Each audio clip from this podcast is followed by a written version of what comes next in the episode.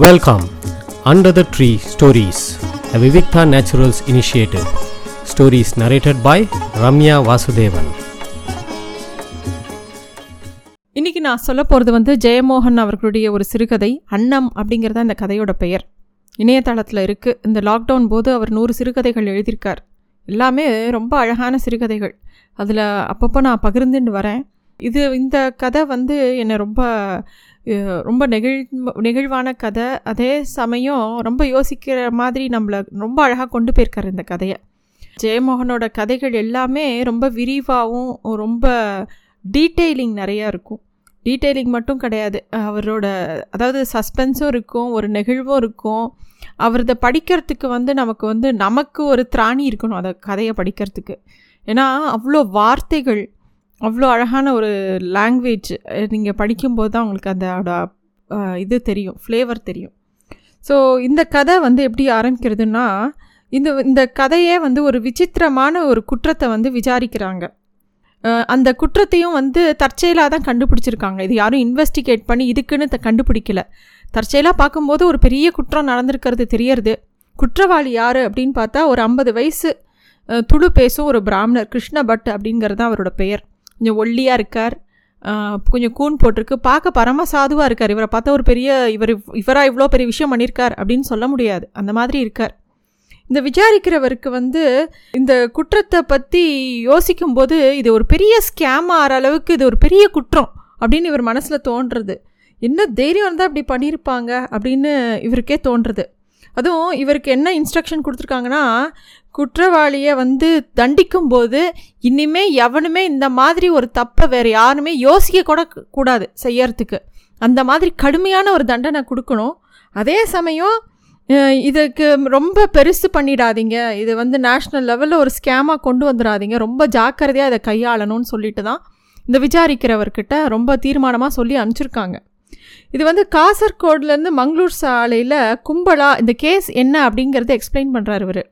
காசர்கோட்லேருந்து மங்களூர் சாலையில் கும்பலா அப்படிங்கிற ஊரில் வசித்து வந்தார் ஒரு முஸ்லீம் பெரியவர். அவர் பேர் அப்துல் ரஹ்மான் அப்படிங்கிறது தான் அவர் பேர்.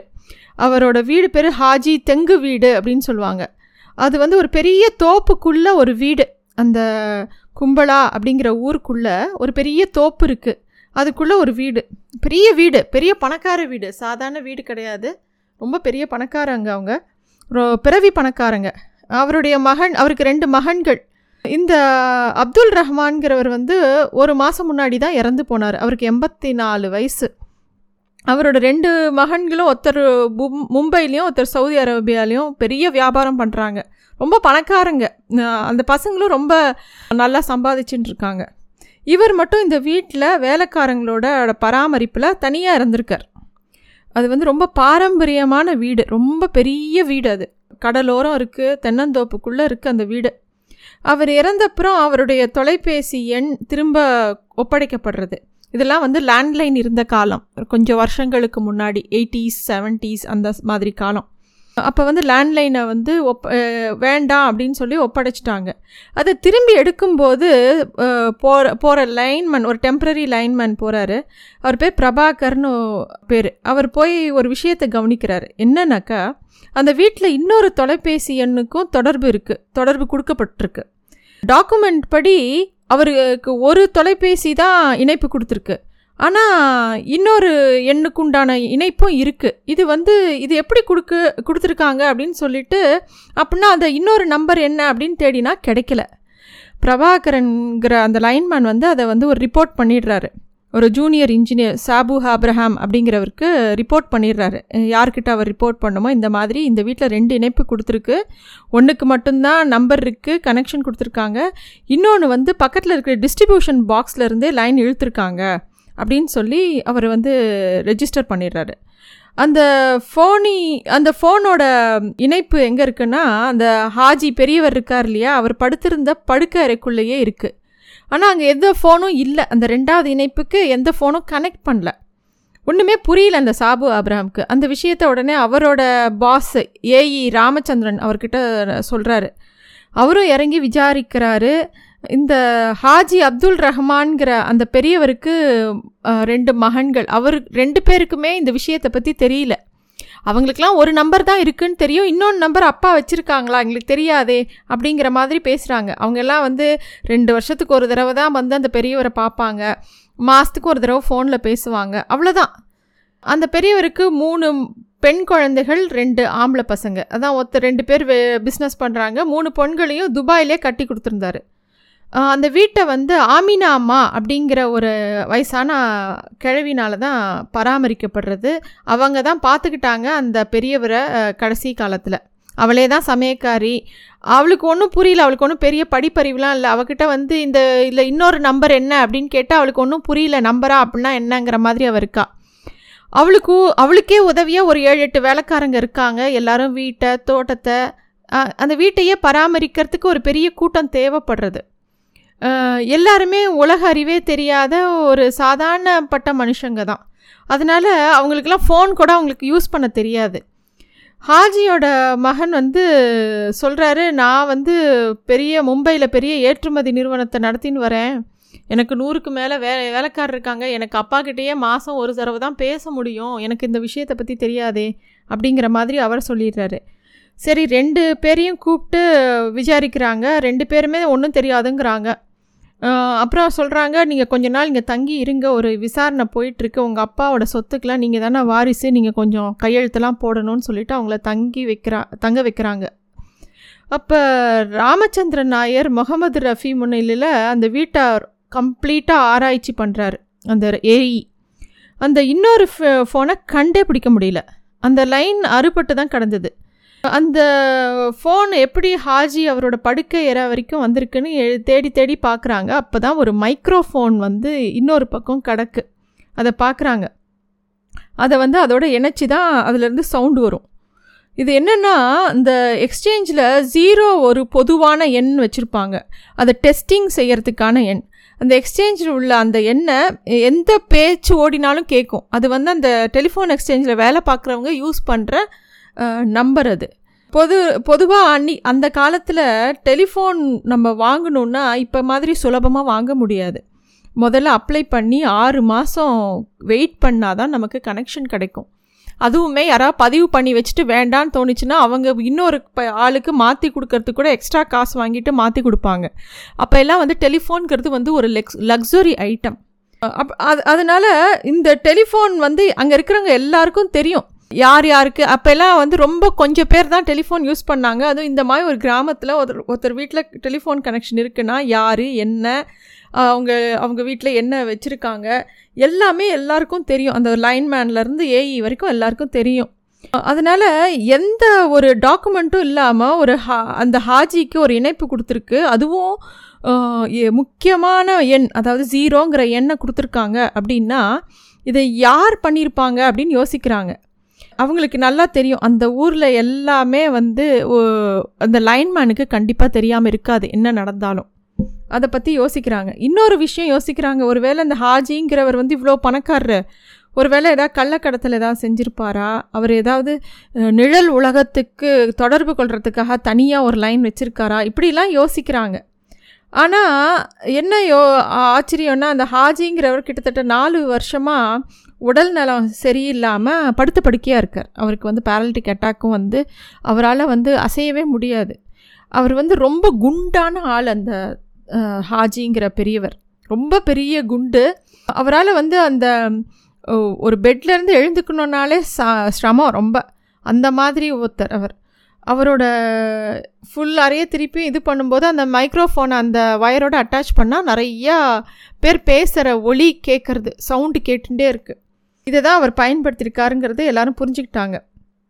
அவர் யாரோ தொலைபேசி துறையில் யாரோட உதவியோடு அவர் இந்த வேலையை பண்ணியிருக்காரு அப்படிங்கிற ஒரு முடிவுக்கு வராங்க. உடனே அந்த குழு வந்து அப்படியே விசாரிச்சுட்டே வர்றாங்க. அப்போ அந்த ஏரியாவில் யாரெல்லாம் லைன்மேனாக வேலை பார்க்குறாங்க அப்படிங்கிறத விசாரிக்க ட்ரை பண்ணுறாங்க அந்த ஏரியா லைன்மேன் கிருஷ்ணபட்டை விசாரிக்க கூப்பிடுறாங்க. அதாவது இந்த இணைப்பை வந்து திருப்பியும் சரண்டர் பண்ணும்போது கிருஷ்ணபட் லீவில் இருக்கார்.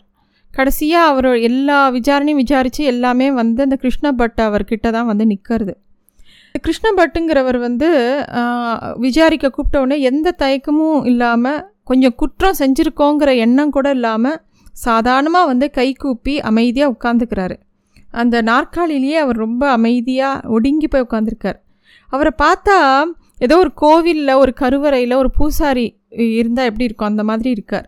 இவர் அவரை கூர்த்து கூர்ந்து பார்த்து நீங்கள் வந்து நீங்கள் தானே கிருஷ்ண பட் ஹெப்பார் அப்படின்ன உடனே நீங்கள் மாத்வர்களா அப்படின்னு கேட்குறார் இல்லை இல்லை நாங்கள் ஸ்மார்த்தா அப்படின்னு அவர் சொல்கிறார் அவர் வந்து நீங்கள் என்ன பண்ணீங்க? நீங்கள் எந்த ஊர்? எல்லாம் கேட்டோடனே எங்கள் அப்பா கோவிலில் வேலை பார்த்தார். பெரிய வருமானம் இல்லை.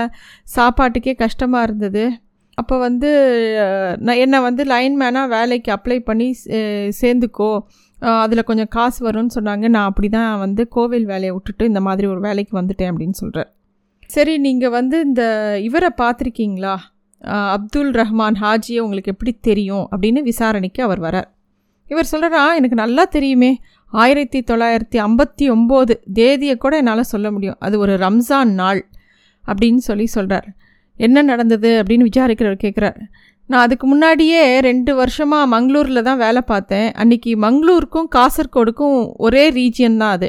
அங்கே நான் கூலி வேலை செஞ்சேன். அங்கே அப்போது தான் நிறைய ஃபோன்கள் வந்து இணைப்பு கொடுக்க ஆரம்பித்தாங்க அதனால் என்னை இங்கே லைன்மேனாக மாற்றினாங்க அப்படின்னவுடனே அவர் சொல்கிறார் ஓ ஓஹோ அப்படியா? அப்படின்னவுடனே இவர் சொல்கிறார் எங்கள் அப்பா பெரிய வைதீகத்தில் இருந்தார் கோவிலில் வேலை பார்த்தார் யக்ஷகானம் ஆடுவார் எனக்கும் சொல்லி கொடுத்தார் அவருக்கு எட்டு குழந்தைங்க.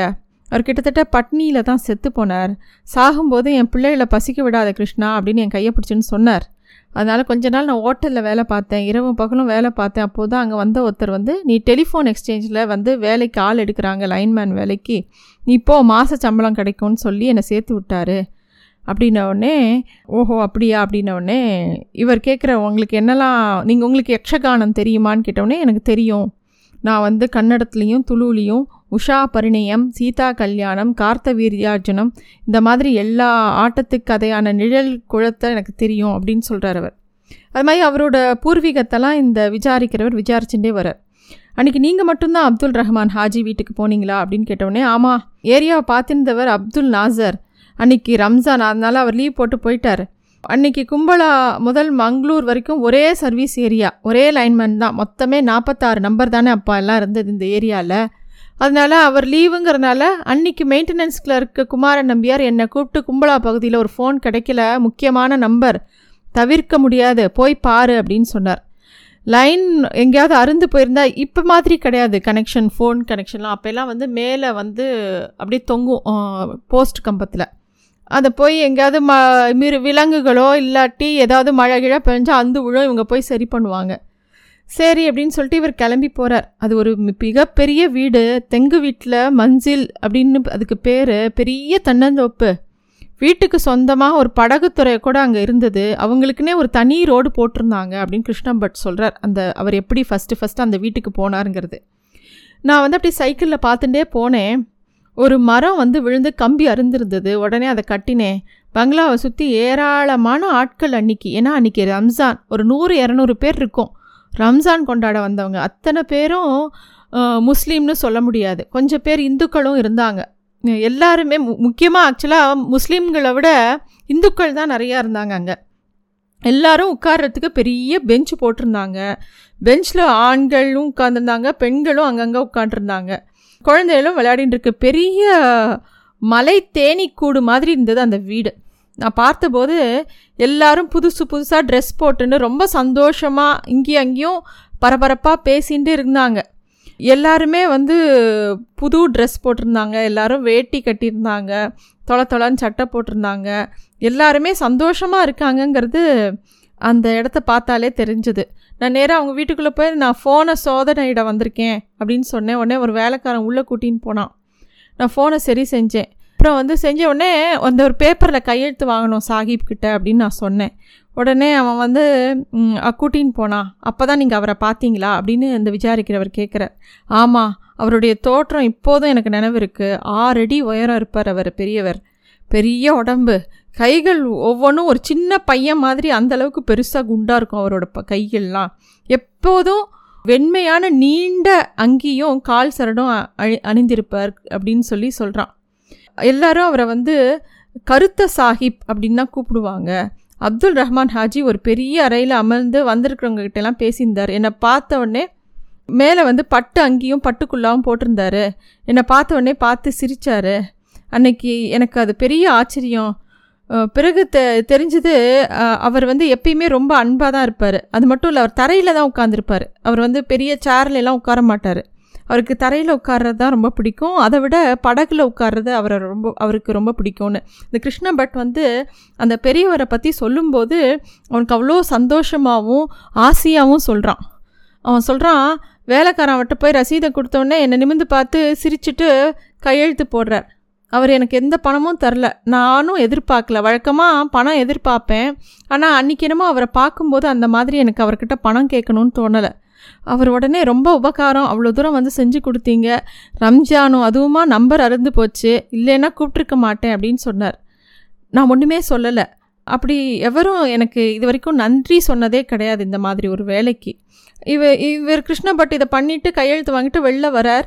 வெளியில் வந்து சைக்கிளில் ஏறும்போது பின்னாடியே ஒரு வேலைக்காரன் வேகமாக வந்து இவர் கையில் அஞ்சு ரூபா கொடுக்குறான். அந்த அஞ்சு ரூபாங்கிறது அந்த காலத்தில் ஒரு பெரிய காசு. அவர் எப்போதுமே அந்த பெரியவர் வந்து யார் முன்னாடியும் பணம் கொடுக்க மாட்டார். ஏன்னா கு- வாங்கிக்கிறவருக்கு தான் ஒரு உதவி வாங்கிக்கிறோன்னு தெரியாதபடி கொடுப்பார். அதே மாதிரி இவராக கொடுக்க மாட்டார். எங்கேயோ தனக்கே இந்த விஷயம் தெரியாதுங்கிற மாதிரி அதை கொடுத்து அனுப்புவார். எங்கேயாவது கே வாங்கிக்கிறவர் மனசு நோகக்கூடாதுங்கிறதுல அவர் ரொம்ப தெளிவாக இருப்பார். வேலைக்காரன் கூடவே ஒரு வேட்டி மேல் துண்டு அதையும் புதுசாக புது ட்ரெஸ்ஸு ஒரு பையில் போட்டு கொடுத்துட்டு நீங்கள் சாப்பிட்டு தான் போகணும்னு சொல்லிட்டு சாஹிப் சொன்னார் அப்படின்னு சொன்னார். இல்லை இல்லை நான் சாப்பிட்றதில்ல அப்படின்னோடனே இல்லை இல்லை சாஹிப் நீங்கள் சாப்பிடாம போகக்கூடாதுன்னு சொல்லியிருக்காரு அப்படின்னோடனே அதுவும் பெருநாளில் நீங்கள் சாப்பிடாம போகக்கூடாதுன்னு சொன்னோடனே இல்லை இங்கே நான் என்னால் சாப்பிட முடியாது. நான் வந்து பிரியாணி சாப்பிட்றதில்ல. நான் பிராமணன் அப்படின்னு சொன்னோடனே பிராமணனா? பிராமணனா ஒரு லைன்மேன் அப்படின்னு அப்போ தான் அவர் அப்படியே விசித்திரமாக பார்க்குறாரு கேட்குறவர் நீங்கள் நம்பூதிரியா அப்படின்னோடனே இல்லை இல்லை ஹெப்பார் மங்களூர்லேருந்து வரேன் அப்படின்னோடனே இருங்க ஒரு நிமிஷம் இருங்க அப்படின்னு அந்த ஆள் திருப்பியும் உட்கார வச்சுட்டு போகிறாரு அதுக்குள்ளே சாஹிபும் வந்துடுறாரு. சாஹிபும் வந்து நீங்கள் என்ன சாப்பிடாம போகிறீங்க நீங்கள் உட்காருங்க அப்படின்னு சொல்லிட்டு திரும்பி நீ இங்கே வர சொல்லு அப்படின்னு சொல்லி கூப்பிட்டு இவருக்கு தனியாக ஒரு ஒரு வெஜிடேரியன் சாப்பாடு எப்படி கொடுக்கணுமோ மரியாதையோட அது மாதிரி பதினோரு மணிக்கெல்லாம் அங்கே அவருக்கு பெரிய ஒரு பக்கம் சாப்பாடு போடுறாரு இவர். இன்னொரு பக்கம் எல்லாருக்கும் பிரியாணி ஆட்டுக்கறி பிரியாணி எல்லாமே போட்டுருக்காரு ஒரு பக்கம் நான்வெஜ் சாப்பாடு நடக்கிறது இவருக்கு மட்டும் தனியாக ஒரு ரூமில் உட்காத்தி வச்சு பெரிய ஒரு வாழை இலையில இவருக்கும் சாப்பாடு போடுறாங்க. சாஹிப்போட அந்த பந்தியில் உணவு வந்து அள்ளி அள்ளி பரிமாறப்பட்டது ஒத்தர் கூட கேட்கும்படி இல்லை. எல்லாரும் சாப்பிட்டுட்டே இருந்தாங்க. அது அதை பார்த்துட்டே இருக்கும்போது இவருக்கு என்னமோ ஒரு அன்ன சபையை பார்க்குற மாதிரி இருந்ததாம். சற்று நேரத்தில் இவ் இவருக்கு சாப்பாடு போட்டவுடனே பாயசம் கொடுக்கறதுக்கு மறந்துட்டாங்கன்னு ஒருத்தர் வந்து வேகமாக வந்து நெய் போட்ட பருப்பு பாயசம் வேணும்னு கருத்த சாஹிப் சொன்னார் அதான் கொஞ்சம் தாமதம் சொல்லிட்டு இவருக்கு பாயசம் வேற வச்சு இவருக்கு சாப்பாடு போடுறாங்க. இவரெல்லாம் சாப்பிட்டு முடித்த உடனே சாஹிப் ஒவ்வொருத்தர் இவர் பார்த்துட்டே இருக்கார் இன்னொரு பக்கம் அங்கே நடக்கிற விருந்தை. அந்த சாஹிப் ஒவ்வொருத்தரையாக பார்த்து சாப்பிட்டீங்களா? உங்களுக்கு பிடிச்சிருந்ததா? வீட்டுக்கும் எல்லாருக்கும் கட்டி கொடுக்குறாரு.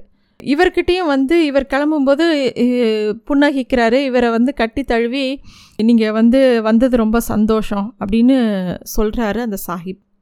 அன்னிலேருந்து இந்த கிருஷ்ண பட்டுக்கும் அந்த சாஹிப்க்கும் ஒரு உறவு தொடங்கிறது. அதாவது அவர் வீட்லேயோ அதை சுற்றி இடங்க இருக்கிற இடத்துலையோ ஒரு பதினெட்டு ஃபோன் நம்பர்ஸ் இருக்குது ஆகவே வாரம் ஒரு தடவையாவது இவருக்கு அந்த வழியாக போக வேண்டியிருக்கும். எப்போதுமே நான் இவர் போகும்போது ஏதாவது யாருக்காவது அவர் உதவி செஞ்சுக்கிட்டு இருப்பார். எல்லாரையும் நண்பன் போகிற நடத்துவார் இவரும் அவரை போ அந்த ஏரியா பக்கம் போகும்போதெல்லாம் இந்த கருத்த சாஹிப்போட வீட்டுக்கு போகாமல் இருக்கவே மாட்டார். எப்போ பார் விருந்து நடக்கும்? மாபெரும் விருந்துகள் நடந்துக்கிட்டே இருக்கும். எப்போ பார் மனுஷங்க வந்துட்டு போயிட்டு இருப்பாங்க? வாரத்துக்கு ரெண்டு விருந்தாவது நடக்காமல் இருக்காது. இவர் போனாலும் சாப்பிடாம விடமாட்டார். இவர் என்ன சொல்கிறார் இந்த கிருஷ்ணபட்டு மக்கள் சாப்பிட்றத எப்படி சாப்பிட்றாங்க? யக்ஷகானத்தில் அன்ன சம்யோகம் அப்படின்னு சாப்பாட்டை சொல்கிறாங்க உடலும் உணவும் அன்னம் அப்படின்னு என்று தான் சொல்கிறாங்க இந்த உடம்பே ஒரு அன்னமயா கோஷா அப்படின்னு தான் சொல்லுவாங்க. அதனால் இந்த உடம்பு உலகம் எல்லாமே அன்னத்தால் தான் நிறைஞ்சிருக்கு. பூமி மீது இருக்கிற எல்லா உயிரும் சேர்ந்து ஒரே அன்னம் தான் அப்படின்னு இவருக்கு தோன்றுறது இவரோ நிறைய படித்தவர் இல்லையா? இவருக்கு வந்து இந்த மாதிரி ஒரு விஷயத்தை பார்க்கும்போது இத்தனை பேர் சாப்பிட்றது அந்த இடத்துல வந்து இத்தனை பேர் பசி ஆடுறதை பார்க்கும்போது ஒரு யாகத்தையே பார்க்குற மாதிரி இருக்குது இந்த கிருஷ்ண பட்டுக்கு. அங்கே பார்த்தா மனிதர்கள் சாப்பிட்றதோ பரவசமாக சாப்பிடுவார் வெறிகொண்டு சில பேர் சாப்பிடுவாங்க சில பேர் ருசித்து சாப்பிடுவாங்க. இந்த இவரே வந்து ரொம்ப அழகாக தான் சாப்பிடுவார். அவசரப்பட்டெல்லாம் சாப்பிட மாட்டார் அந்த ஹாஜி பெரியவர். ஒரு அஞ்சு வயசு பொண்ணு வந்து ஒரு சின்ன தம்பிக்கு வந்து வா வாயில் சாப்பாடு ஊட்டி விடுறத பார்க்கும்போது இவருக்கு இவ தான் அன்னபூர்ணி அப்படின்னே இவருக்கு மனசில் தோணும். அந்த கருத்த சாஹிப் ஒரு வேளை கூட தனியாக சாப்பிட்டு இவர் பார்த்ததே இல்லை. எப்பயும் வீட்டில் யாராவது விருந்தாளி இல்லாட்டி யாரையாவது கூப்பிட்டு பக்கத்தில் உட்காந்து வச்சு தான் சாப்பிடுவார். வீட்டு வேலைக்காரங்களோ படகுக்காரங்களோ தென்னை வேலைக்காரங்களோ எல்லாரையும் ஒரே பந்தியாக உட்காந்து சாப்பிடும்போது இவரும் போய் அங்கே உட்காந்துக்குவார் அவரால் வந்து ஒரு காகம் கரைஞ்சு அழைப்பது மாதிரி அவர் சாப்பிடும்போதெல்லாம் யாரையாவது கூப்பிட்டுக்கிட்டே இருப்பார். அந்த குரல் கேட்ட எவராலையும் எந்த கூச்சமும் இல்லாமல் பேசாமல் சாப்பிட வந்துடுவாங்க சாஹிப் கூப்பிட்றாரு அப்படின்னா சாப்பிட வந்துடுவாங்க அங்கே எல்லா நாளும் பிரியாணி தான். கர்த்த சாஹிப் என்ன நினச்சாருன்னா பிரியாணி தான் உலகத்திலே சிறந்த உணவு. அதில் தான் நிறைய ஆரோக்கியம் இருக்குது அதில் தான் எல்லாமே இருக்குதுன்னு அவர் நினைச்சார் நம்பினார். அதனாலதையே நிறையா பிரியாணி போட்டுகிட்டே இருப்பார். இந்த கிருஷ்ணபட் பிரியாணி சாப்பிடாதனால எங்கேயாவது சீக்கிரம் செத்து போயிட வரோன்னு சாஹிப்க்கு ஒரு கவலையே இருக்கும். இவன் என்ன சத்தான சாப்பாடே சாப்பிட மாட்டேங்கிறான். எரோ ரசம் குழம்புன்னு சாப்பிட்டுட்டு இருக்கானேன்னு அவருக்கு கவலையாக இருக்கும். இந்த கிருஷ்ணபட் சொல்கிறாரு சாப்பிட்டா அவரை போல் சாப்பிட்ணும். அவர் சாப்பிட்டது எல்லாமே நல்ல சாப்பாட்டு ராமன்கள். மூணு பேர் சாப்பிட்லாம். அந்த அளவுக்கு அள்ளி அள்ளி வாயில் சாப்பிட மாட்டார். ஒரு யானை சாப்பிட்ற மாதிரி உட்காந்து சாப்பிடுவார். நிறைய சாப்பிடுவார் அதை சுவை அறிஞ்சு சாப்பிடுவார். அந்த மாதிரி ஒரு இவர். அதே மாதிரி சாப்பிட்டு முடித்தோடனே எல்லாரும் கிளம்பும்போது அவரும் அவர் மனைவியும் வாசலில் நின்று எல்லாரையும் கை கை கொடுத்து வெளியே அனுப்புவாங்க. அதே மாதிரி சாப்பிடும்போது நல்லா இருந்ததுன்னா அந்த சமயக்காரரை கூப்பிட்டு ஒவ்வொரு பலகாரத்தையும் இது எப்படி இது இவ்வளோ நல்லா இருந்தது இது இப்படி இருந்ததுன்னு சொல்லி வாய் நிறைய பாராட்டுவாராம். ஒரு முறை அந்த கர்த்த சாப் சாஹிப் கிட்ட இவர் சொல்கிறார் இங்கே இந்த பந்தையில் நான் வந்து உட்காந்து சாப்பிட்ணும் சாஹிப் அப்படின்னோடனே உங்கள் அப்பாவுக்கு அது பிடிக்குமா ஹெப்பாரே? அப்படின்னு அவர் கேட்குறார் இல்லை அப்படின்னோடனே பிறகு என்ன? அப்போ செய்யாதீங்க அப்படின்னு சொல்லிடுறாராம். அதே மாதிரி இந்த கிருஷ்ணபட்டுக்கு வந்து கொஞ்சம் நிறைய தம்பிகள் தங்கைகள் எல்லாருக்கும் கல்யாணம் பண்ணி வச்சது. அவரோட வாழ்க்கையில் அடுத்த நிலைக்கு வந்தது. அவர் ப பசங்களை படிக்க வச்சது. எல்லாத்துக்கும் பண உதவி பண்ணவர் இந்த சாஹேப் தான். அது கூட எப்பயுமே வந்து அதை எல்லார் முன்னாடியும் கொடுக்க மாட்டார்.